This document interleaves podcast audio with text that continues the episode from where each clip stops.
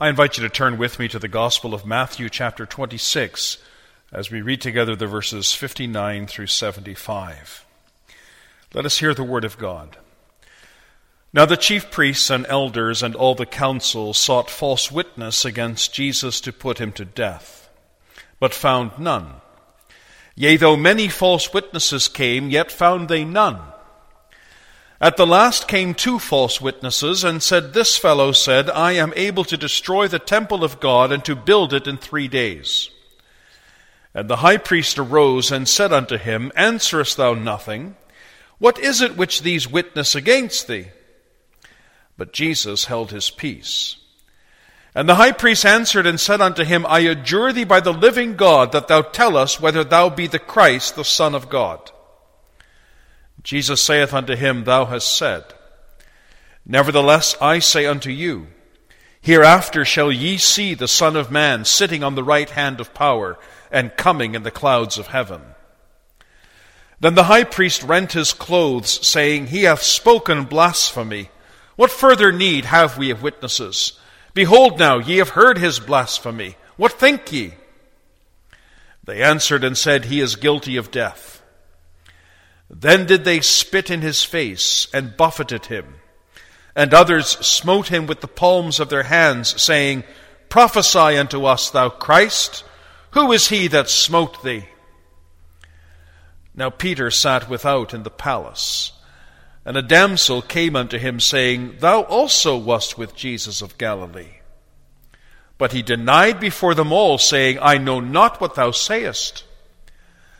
And when he was gone out into the porch, another maid saw him, and said unto them that were there, This fellow was also with Jesus of Nazareth. And again he denied with an oath, I do not know the man. And after a while came unto him they that stood by, and said to Peter, Surely thou art also one of them, for thy speech betrayeth thee.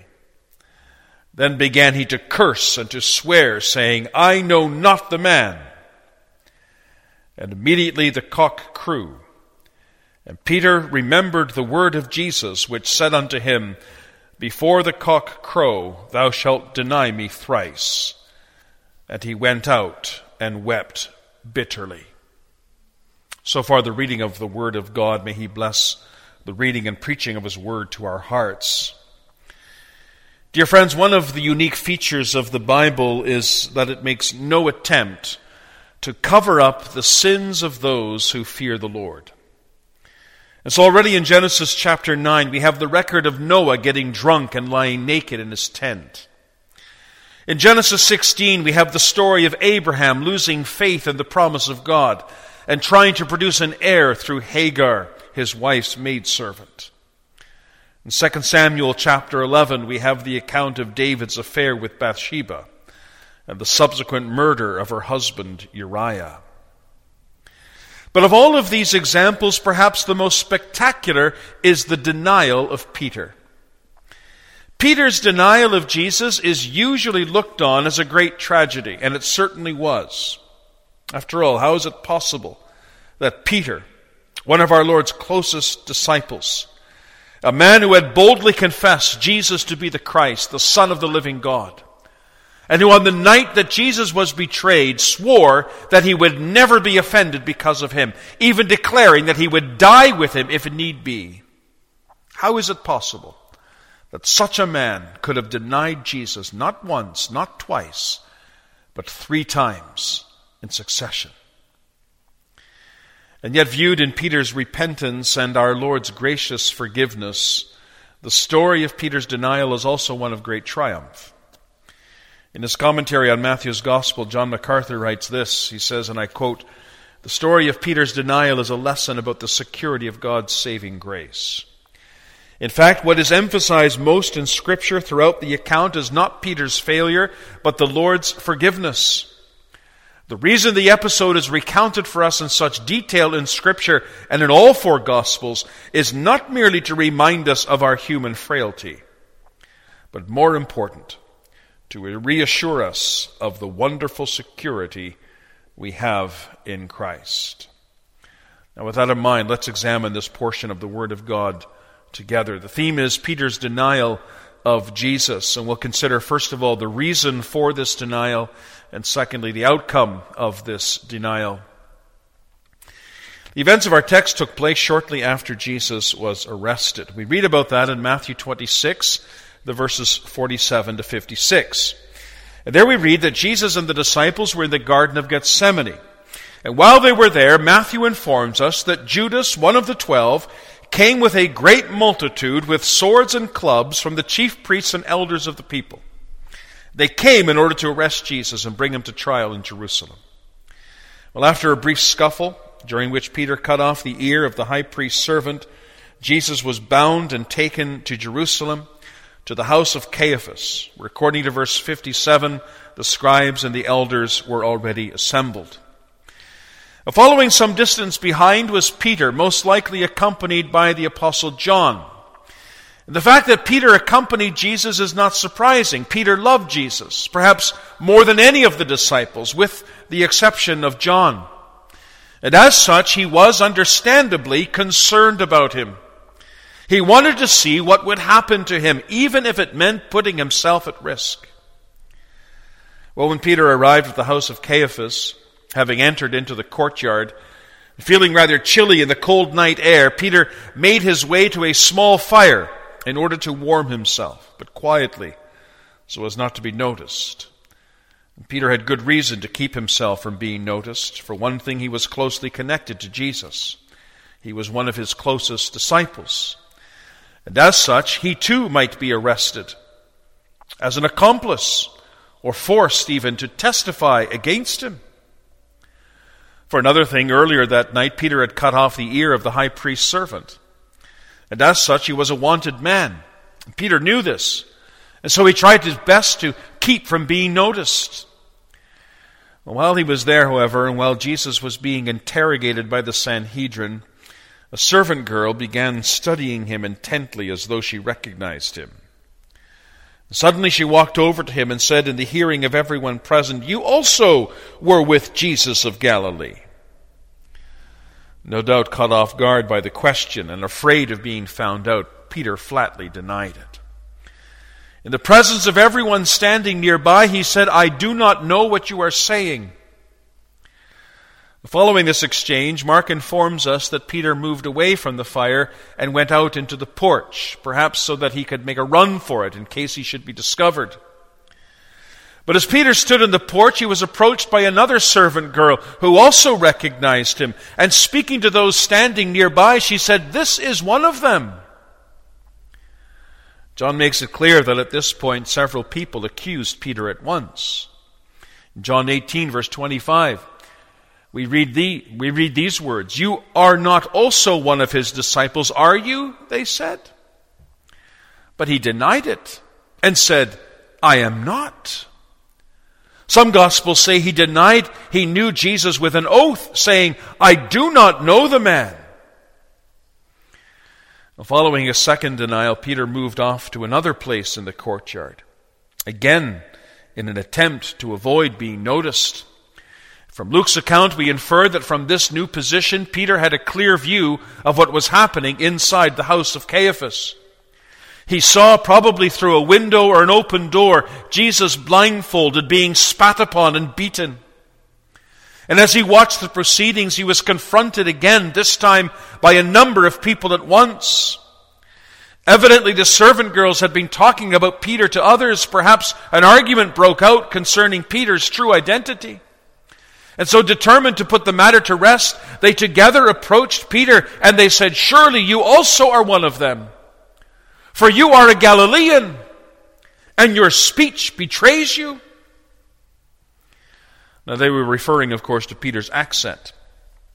Peter, people from Galilee, had a certain way of speaking.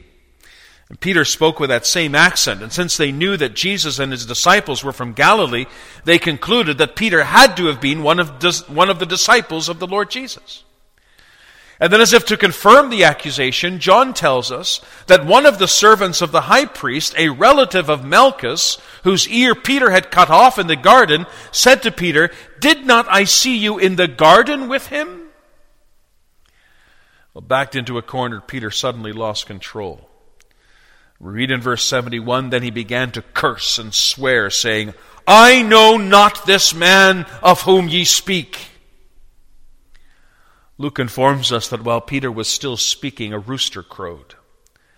And at that moment, Jesus looked at Peter as if to say, See, I told you so. And we read that Peter called to mind the word that Jesus said unto him, Before the cock crow twice, thou shalt deny me thrice. Peter here is referring to the events recorded in verses 26 to 31 Jesus and the disciples had just finished celebrating the Passover, and they were on their way to the Mount of Olives where they would spend the night. And on the way, Jesus made a stunning announcement. In verses 31 and 32, he says, All of you will be offended because of me this night. For it is written, I will strike the shepherd, and the sheep of the flock will be scattered. But after that I am risen, I will go before you into Galilee. Jesus was quoting from Zechariah 13, verse 7. And there the prophet Zechariah, speaking of the sufferings of the Lord Jesus Christ, quotes God as saying this Awake, O sword, against my shepherd, and against the man that is my fellow. Smite the shepherd, and the sheep shall be scattered, and I will turn my hand upon the little ones. Jesus understood this prophecy to refer to the events that would take place later that night. Within a few hours, Jesus would be arrested. The sword of the governing authorities would be raised against him. Ultimately, the sword of God himself. And at the sight of that sword, all of his disciples would flee from him. Well, upon hearing those words, Peter protested loudly. We read in verse 29, But Peter said unto him, Although all shall be offended, yet will not I. Peter here was comparing himself to the other disciples. He was suggesting that their love for him was not as strong as his love for him. And for that reason, he says they might be offended because of him, but he never would be. But Peter was wrong. In response to Peter's statement, Jesus said, Verily I say unto thee, before the cock crow twice, thou shalt deny me thrice. And hearing this, Peter refused to believe it. If I should die with thee, he said, I will not deny thee. But within a few short hours, that's exactly what he did. And everything that Jesus said came true. Peter denied the Lord three times before the rooster crowed twice. Now, why did this happen? Why did Peter deny the Lord Jesus Christ.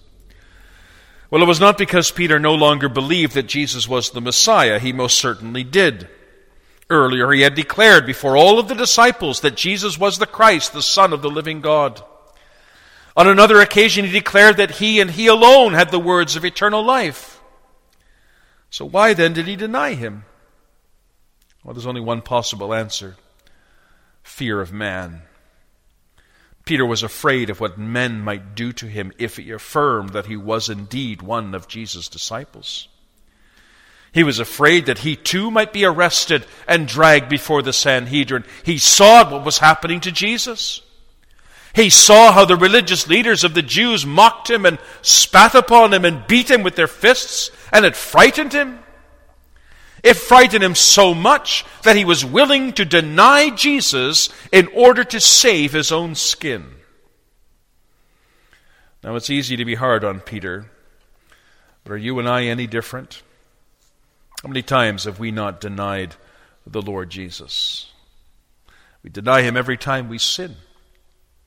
How many times have we not been ashamed of the Lord Jesus? How many times have we not quaked in fear of man? Lest we should confess Christ as our Savior. What is this but, a, but an open denial of Jesus Christ as our Lord and Savior and King? It's an open declaration that we do not know Him. But there's another reason why Peter denied Jesus, or we should say, why our Lord allowed Peter to deny Him. And it was this it was to teach Peter a much needed lesson. We saw earlier that that night Peter denied that he would ever forsake the Lord Jesus, much less deny him. And the other disciples said the same thing. Peter even said that he would sooner die than deny him. How little, little Peter knew about himself. Peter thought he was quite strong, but he was nothing of the sort. He was actually the reverse. He was quite weak. And this is why our Lord allowed Peter to deny him. Even then, while he was being most cruelly treated, our Lord was teaching Peter something that he would never forget. He was teaching him something of his own native weakness. My friend, has the Lord taught you that as well? Do you also know how weak you are? Or are you like Peter, still thinking that you can do it all? Oh, how much the Lord has to teach us, how much He has to humble us. That can be painful at times, but it's necessary. For the more we see how weak we are, the more we will learn to depend on Christ. And so, dear friends, let us never think more highly of ourselves or of our faith than we ought to think, or we may end up denying the Lord like Peter. Peter denied the Lord Jesus. What was the outcome of this denial? That brings us to our second point.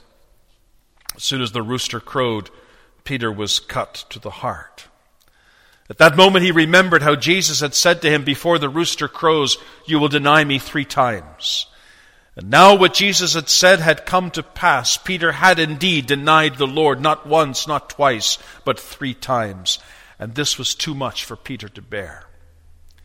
And consequently, we read in our text that Peter went out and wept bitterly. Now, you notice what Peter does. He went out, our text says. Now, where Peter went, we do not know. He may have gone just outside Caiaphas's courtyard in one of the alleyways nearby. He may have gone back to Gethsemane, to the place where he ought to have been weeping and praying with the Lord whom he had denied. We don't know where he went. All we know is that he went out. And why did he go out? No doubt because he needed to be alone with God. Peter, you see, had many things to confess to the Lord. And he knew that the only way he could do that was by finding some place to be alone, some place where he could pour out his heart to God without being seen and without being interrupted. And so he did what any of us would have done in a similar situation. He went out. My friend, can you identify with Peter here? Have there ever been times in your life when you needed to be alone with God? So that you could pour out your heart to Him, so that you could confess your sins to Him and plead for His forgiving grace. This is what Peter does. He goes out to be alone with God. He also weeps bitterly, our text says. What did he weep about? Well, obviously, he wept about the fact that he had denied the Lord Jesus, even though he swore that he never would do such a thing. Oh, how foolish Peter must have felt. How could he have done such a terrible wickedness? He, of all people, had denied his Lord after he had vowed that he would never do it. And as he thought about what he had done, he began to weep. First, it was just a tear, and then a few more tears, until eventually that great fisherman's body of his heaved with sobs as he poured out his heart unto the Lord. Oh, can you see yourself in Peter, my friends? Do you know what it is to weep bitterly before God on account of your sins? It is sad but true nonetheless that we so easily become desensitized to sin. Now, to be sure, that's not always the case. When the Spirit of God is at work in our hearts and our lives, our sins bother us deeply. We come to hate sin. We come to grieve over sin. And we come more and more to flee from it and to put it to death, and at times we may even weep about it. But after a while, is it not true? After a while, does our sensitivity to sin not decrease? We come to accommodate ourselves to it. We make excuses for it. We presume on God's forgiving grace. Oh, let us take instruction from Peter, my friends. When he sinned, he was convicted, and he went out and he wept bitterly. This is true repentance. We see here quite a contrast, don't we, between Peter and Judas.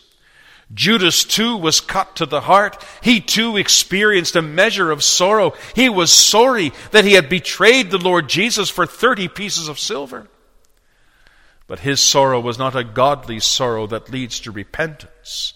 His sorrow was a sorrow of the world that leads to death.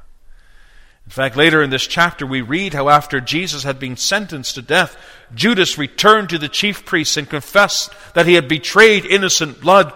And when the chief priests indicated that they were not prepared to do anything about it, he threw the 30 pieces of silver on the ground and he went out and he hanged himself. But not Peter. Peter's sorrow was the deepest possible sorrow. It was a sorrow of heart. It was a sorrow mingled with shame over his sinful behavior, hatred of the sin itself, and a desperate longing to be restored to a right relationship with Christ. And as such, it was a sorrow, a godly sorrow that leads to repentance. My friend, do you know something of that kind of sorrow? We don't always have to shed actual tears, although there's nothing wrong with that. It's a beautiful thing, in fact. But do we sorrow in our heart? Are we truly grieved on account of our sin before God? Well, if that's not the case with us, then something's wrong. Either we've never been truly converted, or we need to be converted again. Which is it for you? Do you know something of godly sorrow for sin that leads to repentance?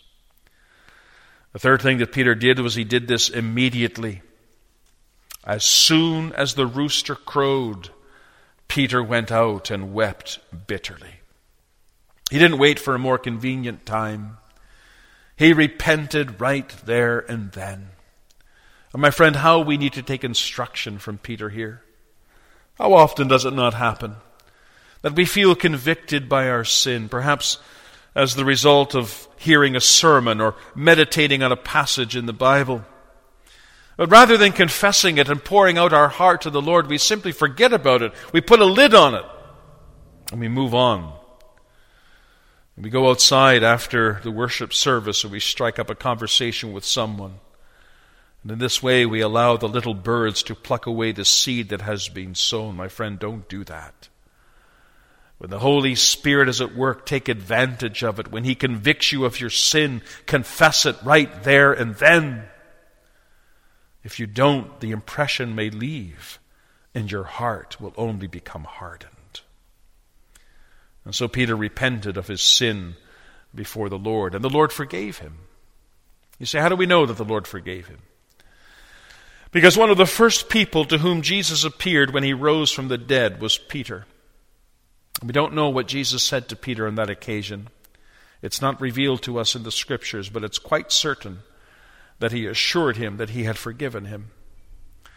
We know this too because of what we read in John chapter 21. There we have the account of Jesus and the disciples eating breakfast on the shore of the Sea of Galilee. During the meal, Jesus turned to Peter after his resurrection and asked him three times whether he loved him. And three times Peter said that he did.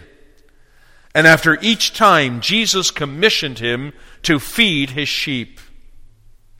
Now, why did Jesus ask Peter the same question three times? Well, he was seeking to reverse the damage done by Peter's denials. Peter, you see, had denied the Lord three times, and now he had to affirm his love for him three times. And having affirmed his love, Jesus restored him to his previous position as one of the apostles and commissioned him to go out and to feed his sheep. Peter denied the Lord, and the Lord forgave him. And here's the real message of this passage, friends. The point of this passage is not so much Peter's denial, although that's certainly part of it. Peter's denial, however, merely serves as the backdrop for the display of Christ's forgiveness and love. The sun always seems to shine brighter after a storm cloud has passed, and that's also the case here. Peter's denial manifests the love of Christ more clearly than if he had not denied him at all. And the wonderful thing is that Christ is willing to bestow that love and that forgiveness on all those who rebel against him and who even deny him. You say, on what basis is he willing to do that? Well, not on the basis of anything in us, not even on the basis of our repentance, but only on the basis of his atoning work. That was true for Peter as well. Even as Peter denied the Lord, the Lord was suffering the penalty for his sin. And a few hours later, he would pay the ultimate price by allowing his blessed body to be nailed to the cross. And there he poured out his soul even unto death as an atoning sacrifice for our sins. But now, dear friends, now his atoning work is done. He cried, It is finished. And now he is seated at the right hand of his Father in heaven, and one day he is coming again to judge the living and the dead. And until that day comes, he sincerely invites sinners to come to him, to receive from him the forgiveness of sins and everlasting life. My friend, do not think that you are too sinful or too unworthy for him. If Jesus can forgive a wretch like Peter, he can forgive you as well. And so I say to you again today come to this Savior. All you who have denied the Lord Jesus Christ, come to him. Confess your sins before him. Let the wicked forsake his way, and the unrighteous man his thoughts. Let him return to the Lord, and he will have mercy on him, and to our God, for he will abundantly pardon. Amen. Dear friends, we always appreciate hearing from our listeners. If you were blessed by the message you have heard today, or if you were blessed by previous messages on this program, please take a moment and let us know. Our mailing address is Banner of Truth, 3386 Mount Lehman Road. Lehman is spelled L E H M A N in Abbotsford, British Columbia V4X2M9. Or you can give me a call at 778 982 9102. And please remember to include the call letters of this station. If you would like to listen to the message you have just heard again, or if you would like more information about our program, including how to contact us and how to listen to other messages on this program, please visit our website at banneroftruthradio.com. That's all one word, banneroftruthradio.com. If you would like more information about the Free Reformed Churches of North America, which sponsors this broadcast, please log on to our denominational website at www.frcna.org. Support for this program is provided by the Free Reformed Churches of North America. If the Lord has placed on your heart a desire to help us with the costs associated with this program, you can do so by sending us a check in any amount or making a donation in the donation section of our web page. We heartily thank you for your loving and prayerful support. And now, until next week, may the Lord be with you all.